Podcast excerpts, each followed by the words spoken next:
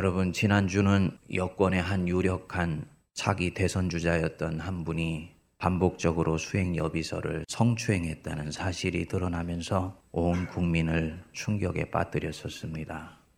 이 일로 인해서 그는 공직에서 물러나고 하루아침에 대통령의 꿈을 알려버리고 이제는 법의 심판을 기다리는 안타까운 처지가 되었습니다. 그러나 이런 일들은 그 사람뿐만 아니라 우리 한 사람 한 사람을 새롭게 돌아보게 하는 계기가 됩니다. 내 안에 반복되면서 나타나는 한 가지의 약점이 어떻게 내 인생을 내가 원치 않는 방향으로 몰고 갈 수 있는지를 전형적으로 보여주고 있기 때문입니다. 오늘 우리가 묵상하는 본문에 보면 대단히 유사한 상황에 직면해서 안타까운 최후를 맞게 되는 한 사람을 우리는 발견하게 되지요. 누굽니까? 삼손. 그는 20년 동안 자신이 누려왔던 사사의 자리에서 내려오게 되었고요. 평생을 대항해서 싸웠던 블레선 민족 앞에 조롱과 침뱉음을 뱉는 신세가 되었습니다. 사사기 16장 21절을 여러분들이 보시면 블레셋 사람들이 그를 붙잡아 그의 눈을 빼고 끌고 가사에 내려가 노줄로 매고 그에게 옥에서 맷돌을 돌리게 하였더라. 고대로부터 얼굴에서 눈알을 뺀다는 것은 그 사람을 가장 치욕적으로 조롱하고 멸시하는 일종의 의식이었다고 얘기를 합니다. 그러니까 삼손의 인생의 삶의 뿌리가 전체가 흔들려 버리고 그 생의 기반 자체가 날아가 버렸던 것을 얘기를 하는 거지요. 그에게 왜 이런 일이 일어나게 되었는가? 오래전에 나온 영화 삼손과 데릴라라는 영화 여러분 기억하시죠? 그 영화에는 보면은 삼손의 이야기가 아주 로맨스로 그려져 있습니다. 그렇지만 사실 삼손의 이야기는 로맨스가 아닙니다. 큰 일을 하기 위해서 하나님께로부터 헤라클레스 같은 능력을 부여받은 사람이 자신의 약점을 극복하지 못하고 결국은 그 탁월한 능력조차도 빼앗긴 채 삶이 무너져 내려가는 비극적인 장면을 보여주기 때문입니다. 물론 약점 없는 사람이 없지요. 사람에게 강점이 있으면 그 강점은 항상 약점으로도 작용할 가능성을 갖고 있습니다. 어떤 사람이 온유하다, 우유부단할 가능성을 갖고 있습니다. 어떤 사람이 대단히 강단지다, 다른 사람을 쉽게 상처 줄 수 있는 가능성을 갖고 있는 것입니다. 빛이 있는 곳에는 항상 그림자가 비치는 것과 같은 이치입니다.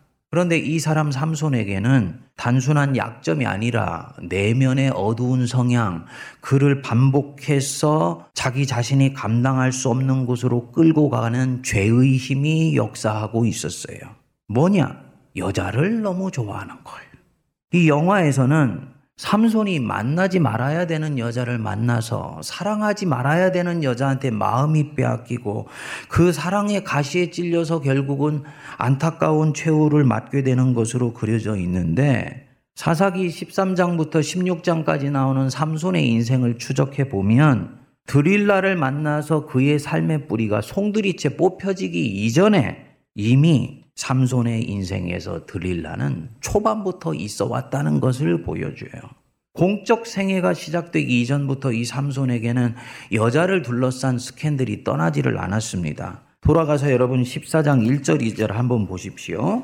거기에 보면 이제 삼손이 본격적으로 자기 자신의 인생을 부모로부터 독립해 나가면서 기지개를 펴기 시작하는데 삼손이 딥나에 내려가서 거기서 블레셋 사람의 딸들 중에서 한 여자를 보게 된 거예요. 아니 사사면 적군에 들어가서 적군의 형평과 처지를 정탐하고 오는 것이 먼저인데 거기서 블레셋 사람의 딸들 중에서 한 여자가 눈에 보인 것입니다. 그리고는 돌아와가지고 2절 올라와서 자기 부모에게 말하여 이르되 내가 딥나에서 블레셋 사람의 딸들 중에서 한 여자를 보았사오니 이제 그를 맞이하여 내 아내로 삼게 하옵소서. 이스라엘 여인이 아닌 블레셋 여자에게 마음이 빼앗긴 것입니다. 소년 시절부터 우리로 치면 속된 말로 머리에 아직 피도 마르지 않았는데 그 여자가 눈에 들어온 거예요. 그러니까 이 삼손의 욕정은 신앙과 이성의 통제를 어렸을 때부터 받지 않았다는 것을 보여주는 거지요. 결국은 부모를 졸라서 그 블레셋 여자와 결혼을 했습니다. 하루는 친구들에게 수수께끼를 내면서 내기를 했는데 그 수수께끼 답을 자기 아내한테 가르쳐 줬어요. 친구들이 아내를 보채고 보채니까 결국은 이 아내가 남편이 알려준 그 답을 친구들에게 말을 해준 거예요. 결국은 삼손이 내기에서 지게 되지요. 화가 나니까 아내를 친구들에게 넘겨줘 버렸습니다. 전쟁이 끝나고 나면 기생에게 가서 스트레스를 풀곤 했습니다. 결국은 이런 반복된 허물 끝에 이 들릴라라는 블레셋 여인의 미모에 넋이 빠져서 평생 가슴에만 담고 있어야 되는 자기 힘의 비밀, 그것을 가르쳐 주게 되죠. 한밤중에 블레셋 적군이 와서는 자기 힘의 원천인 머리를 자르고 눈을 뽑고 노예로 만들어서 물맷돌을 돌리게 만드는 것입니다. 우리는 이 지점에서 물을 수가 있습니다. 왜 삼손은 자기 어릴 적부터 자기를 따라다닌 이 들릴라를 고치려 하지 않았을까? 뽑아내려고 하지 않았을까? 자기 내면에 허전함이 있고 영적인 공허함을 채우려고 기생집 들어가는 것으로는 결코 그 공허함은 채워질 수 없다는 것을 인생의 어느 국면에선가 알아차리게 되었을 것인데 왜 그는 자기 문제를 대면하지 않고 반복해서 같은 실수를 계속했을까? 성경을 살펴보면요. 삼손에게 복이 한 가지 있었습니다. 뭐냐면 쓰임 받고 있다는 것. 이게 삼손에게는 복이었어요. 쓰임 받지 않았다면 쓰임 받기 위해서라도 자기 속에 있는 허물을 들여다볼 수 있었을 텐데 이 삼손의 인생에는 대단히 미스테리가 있습니다. 여자 문제의 스캔들로 인해서 끊임없이 주변으로부터 이런저런 얘기를 들었을 수도 있을 것인데 하나님이 이상하게도 구원 역사를 위해서 이 삼손을 계속 사용하셨어요. 그는 나시린입니다. 하나님의 일을 위해서 구별된 사람이라는 뜻이에요. 여자 문제는 분명히 죄악인데 14장 6절, 14장 9절에 보면 하나님의 영이 삼손에게 갑자기 임했다 그랬습니다. 잠령이 아니고 하나님의 영이에요. 그래서 어느 사사보다도 성령의 역사가 강력하게 임했던 사람이 이 삼손입니다. 희한하지요. 하나님의 강력한 역사에 붙들렸던 사람. 그런데 그 사람이 죄악 속에 있었던 것입니다. 살펴보니까 하나님의 외적 역사는 강력했는데 하나님의 성령의 내재적인 역사가 없었던 거예요. 성품을 갈고 닦고 허물과 잘못을 하나님 앞에서 들여다보면서 고치는 이 모든 역사는 인간의 의지로 이루어지는 것이 아니고 성령의 내재적인 역사입니다. 이 내재적인 역사는 일어나지 않고 외적인 역사만 강력하니까 이 사람은 성령이 자기를 쓰신다고 생각하고 자기의 안을 살피고 돌보며 고치려고 하지를 않았던 거지요. 결국은 하나님의 영이 외적으로 역사하는 것이 쓰임 받고 있다는 것이 그에게는 복이 아니라 그를 더 서서히 깊은 수렁으로 끌고 갔던 거지요. 주변에 있는 사람들이 말했겠지요. 자네 그러면은 안 돼. 지금은 그것이 작은 문제 같지만 어느 순간인가 자네가 큰 낭패를 당하게 돼. 그러나 삼손은 귀를 기울여 듣지를 않았습니다. 왜입니까? 하나님이 자기를 쓰시고 있기 때문에 쓰임 받는 것에 비해서 이 죄악은 그렇게 심각한 것으로 여기지를 않았던 것입니다. 고쳐야지 언젠가는 내가 때가 되면 고칠 거야 하면서 뒤로 밀어놨을 수도 있고요. 처음에는 갈등했지만 후에는 아예 그 약점에 삼켜져 버려서 대수롭지 않게 여겨지게 되었을 수 있습니다. 여러분들과 제가 이 죄악과 허물에 대해 민감해야 되는 거지. 아, 이게 문제가 된다라고 했을 때 여러분 바로 고치셔야 됩니다. 근데 이것에 대해서 둔감하게 넘어가면 어느 순간인가 이 죄가 내 자신 속에서 나 자신이 돼요. 그래서 행하는 것이 나인지 내가 죄인지 구분할 수 없는 상황에 빠지게 돼요. 그래서 성도는 영적으로 하나님 앞에 깨어 있을수록 자기 자신에 대해서 민감해야 되는 것입니다. 이 삼손은 그렇게 되지를 못했습니다. 나중에는 성적 충동이 자기가 큰 자리를 감당하면서 갖는 스트레스를 푸는 길이라고 생각했을 수도 있지요. 그리고 마침내 자기 삶의 기반을 뿌리채 흔들어 버릴 만한 여인을 만났을 때 그는 더 이상 돌아올 수가 없었던 것입니다. 여러분, 쓰임 받고 있다고 해서 안심하면 안 됩니다. 목사로서 설교하고 쓰임 받고 있다고 해서 안심하면 안 되고요. 직분자로서 하나님 앞에서 큰일 감당하고 있고 교회를 신실하게 섬기고 있으며 그것 때문에 다른 사람이 나를 칭찬한다고 해서 영적으로는 안심하면 안 됩니다. 오히려 그때일수록 기도의 자리로 들어가셔서 하나님, 하나님과 지금 나의 관계는 어떠합니까? 이거를 먼저 살펴야 돼요.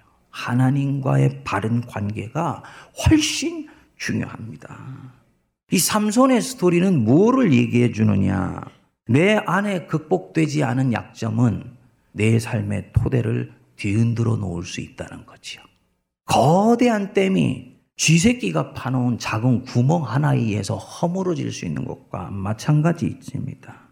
내 안에 있는 인간적인 약점들, 내면에 남몰래 숨겨놓은 어둠들, 허물들, 이것이 내 삶의 기반을 어느 날인가 흔들어서 평생 쌓아놓았던 것을 하루아침에 가져가 버릴 수도 있다는 것입니다. 그런데 그것은 하루아침에 이루어진 일이지만 하루아침에 나타난 것이 아니에요. 오랫동안 극복되지 않고 내재되어 있던 것들이 어둠 수면 속에 밑에 내려가 있다가 어느 날엔가 그 실체가 내 앞에 드러난 것입니다. 사실은 그 사람의 삶의 기초는 오래전부터 흔들리고 있었습니다. 그러나 그는 삼손처럼 대면하지 않아요. 겉으로 문제가 없으니까.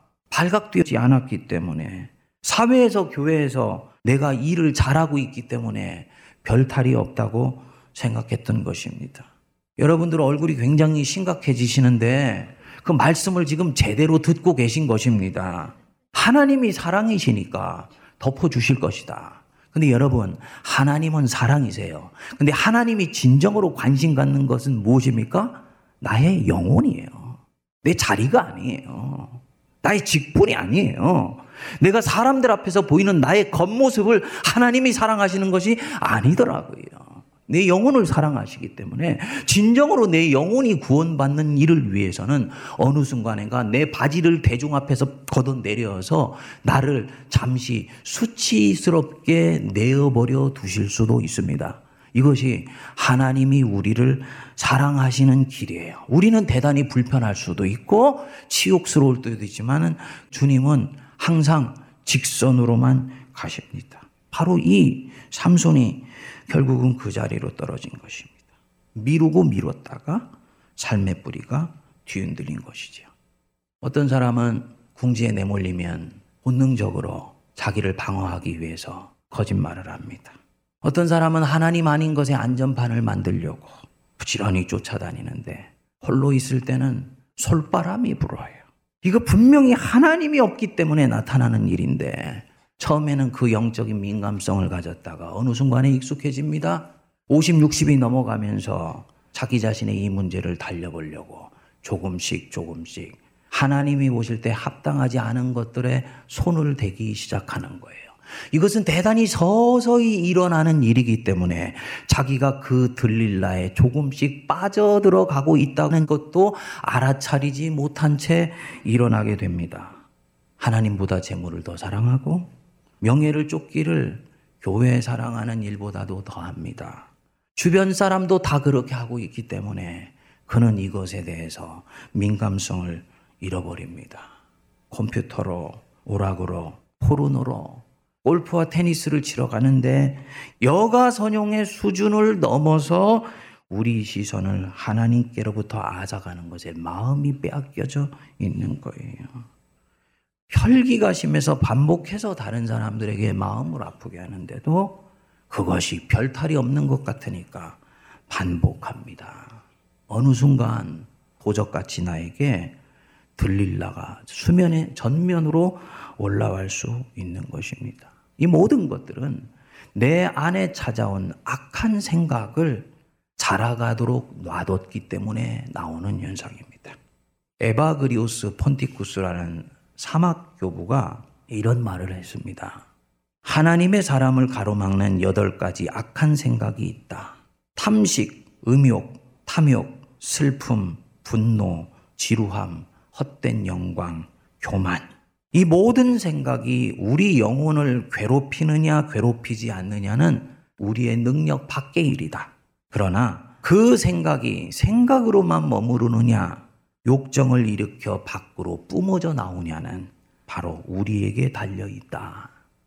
루터가 비슷한 말을 했습니다. 사람의 생각이 찾아오는 것을 막을 수는 없지만 그 생각이 잘하지 못하도록은 할 수 있다 그랬어요. 그래서 그가 얘기하기를 새가 당신 머리 위를 날아가는 것을 막을 수는 없다. 그러나 그 새가 당신 머리 위에 둥지를 트는 것은 막을 수가 있다.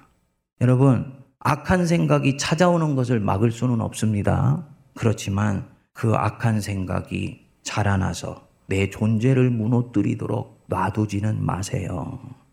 죄악만이 들릴라가 아니지요.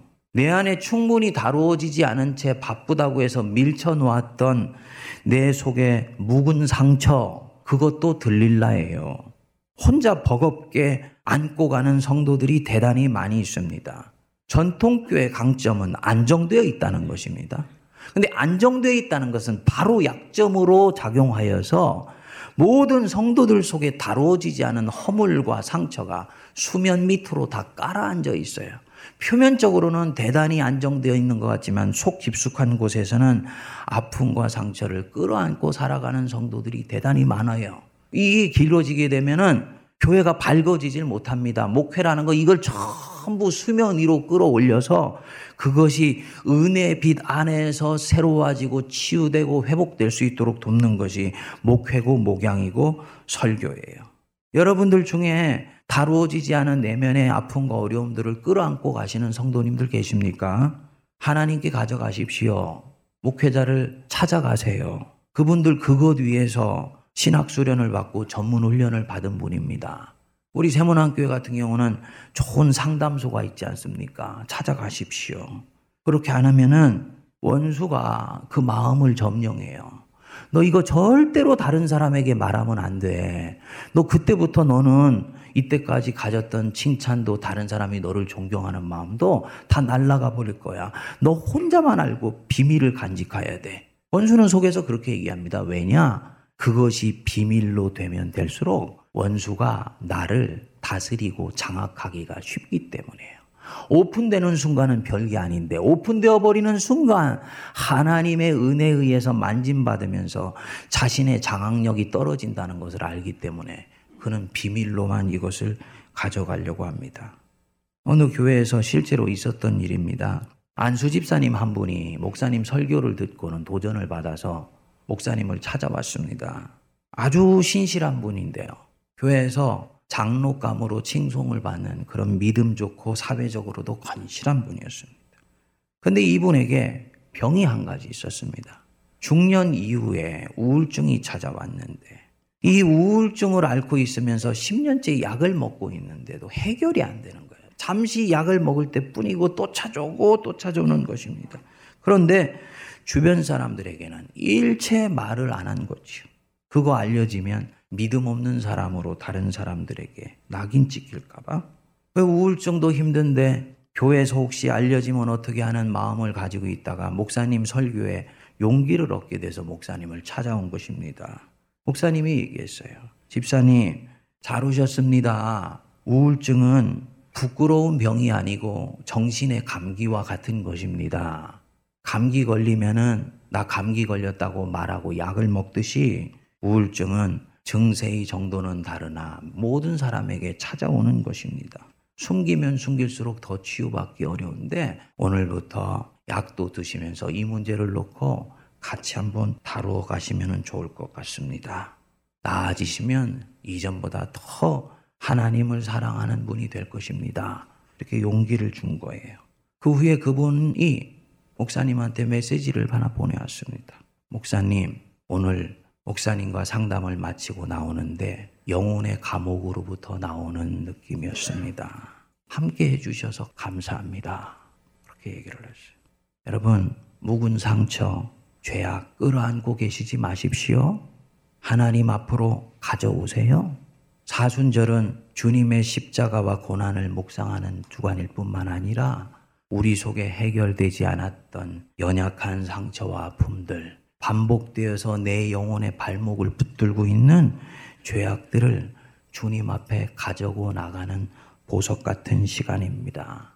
내 자신을 있는 그대로 품고 사랑하시는 우리 하나님께 참회하면서 기도하여 고침을 받으십시오. 목회자에게 도움을 청하세요. 옆에 있는 영혼의 친구에게 찾아가서 나의 이런 문제가 있으니 기도해 달라고 도움을 청하십시오. 그리고 그 얘기를 들은 그분은 마치 다른 사람이 전혀 알지 못한 비밀을 아는 것처럼 그렇게 생각하지 말고 그분을 위해서 일체의 비밀을 유지해 주며 잠잠히 그 영혼을 위해 기도해 주시고 격려해 주십시오.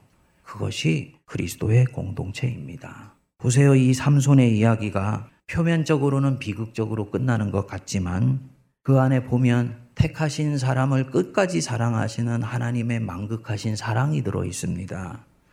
삼손이 눈이 뽑혀서 장님이 되었습니다. 그러나 눈이 뽑혀서 육안은 볼 수 없는데 영안이 이때 비로소 열린 거예요. 자기 인생에서 처음으로 하나님께 진실된 기도를 드립니다.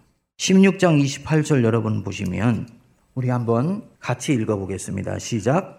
삼손이 여호와께 부르짖어 이르되 주 여호와여 구하옵나니 나를 생각하옵소서 하나님이여 구하옵나니 이번만 나를 강하게 하사 나의 두 눈을 뺀 블레셋 사람에게 원수를 단번에 갚게 하옵소서 하고 자기 힘이 본래 자기 것이 아니고 하나님의 선물이었음을 삶의 기초가 무너진 가운데에서야 알게 된 거예요.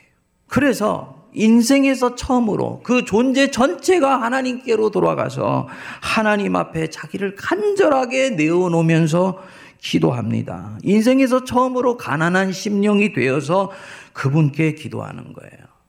자기 삶이 무너졌다는 것, 정직하게 인정하고 인생의 마지막 탐만은 내가 하나님, 내가 쌓아 올라가지 않고 하나님이 쌓아 올라가셔서 마무리되기를 원합니다. 진심에서 우러난 이 간절한 기도가 삼손의 인생을 건져낸 거지요. 읽으면서 속상한 마음이 들더라고요. 여러분들이나 제 입장에서 읽어보니까 왜 이 기도를 진작에 하지 않았을까? 그는 자기의 잘못과 허물이 언젠가 자기의 발목을 붙잡을 수도 있다는 걸 알고 있었을 텐데 왜 이 기도를 진작에 하지 않았을까? 진작에 그 기도를 했다면은 삼손은 지금 이때보다 더욱더 아름답게 인생을 갈무리하면서 완성시켜 갈 수도 있었는데 왜 이때서야 이 기도를 할 수 있었을까? 속상한 마음도 들면서 하지만 그 한 번 돌이켜 하나님 앞에 드린 그 기도 하나님께서 들으신 것 그것도 감사하더라고요. 그래서 그날 하나님이 삼손에게 주신 힘, 머리도 제대로 자라지 않았지만 주신 그 힘으로 평생 자기가 죽인 원수들보다 더 많은 원수들을 죽이고 본인도 장렬하게 전사했다고 성경은 기록합니다. 사랑하는 형제 자매 여러분, 내 인생의 드릴라에 의해서 삼켜져 삶이 무너져 내려버리고 소망이 중간에 끊어져 버리는 아픔을 겪지 않는 저와 여러분 되시기를 바랍니다. 내게 그런 날은 절대로 오지 않을 거야. 아니요. 하나님이 내 영혼을 사랑하시기 때문에라도 오히려 내게 그런 날을 허락하실 수도 있어요. 그러나 주님은 우리가 그렇게 대중 앞에서 사람들 앞에서 부끄러운 모습으로 구원받기를 원하지 않으세요. 예레미야서 29장 11절 보면 말씀합니다. 너희를 향한 나의 생각을 내가 안하니 평안이요 재앙이 아니니라. 너희에게 미래와 희망을 주는 것이니라.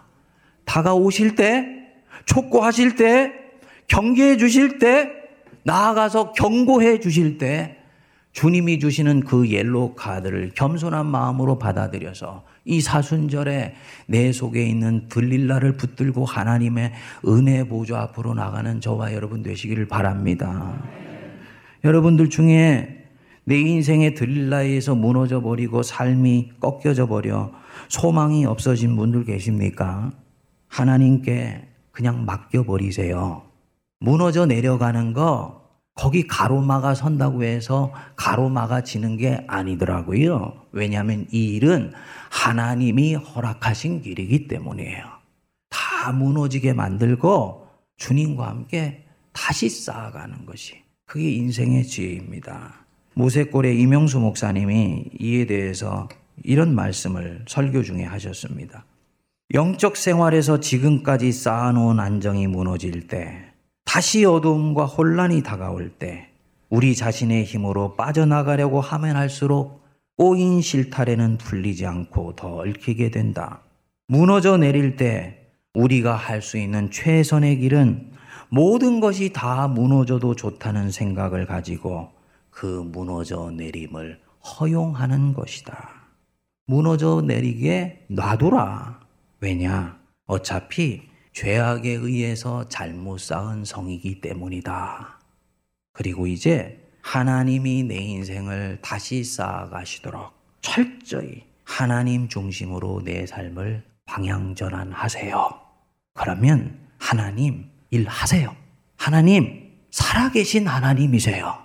그리고 그는 그때 오랫동안의 영적 방황을 마치고 비로소 세상 사람들이 볼 때는 모든 것을 잃어버린 것 같지만 영혼의 고향으로 돌아와 진정한 평안을 얻기 시작할 것입니다. 그리고 그는 거기서부터 다시 시작할 수 있게 됩니다. 자기 것이 아니라 이제부터는 하나님의 것을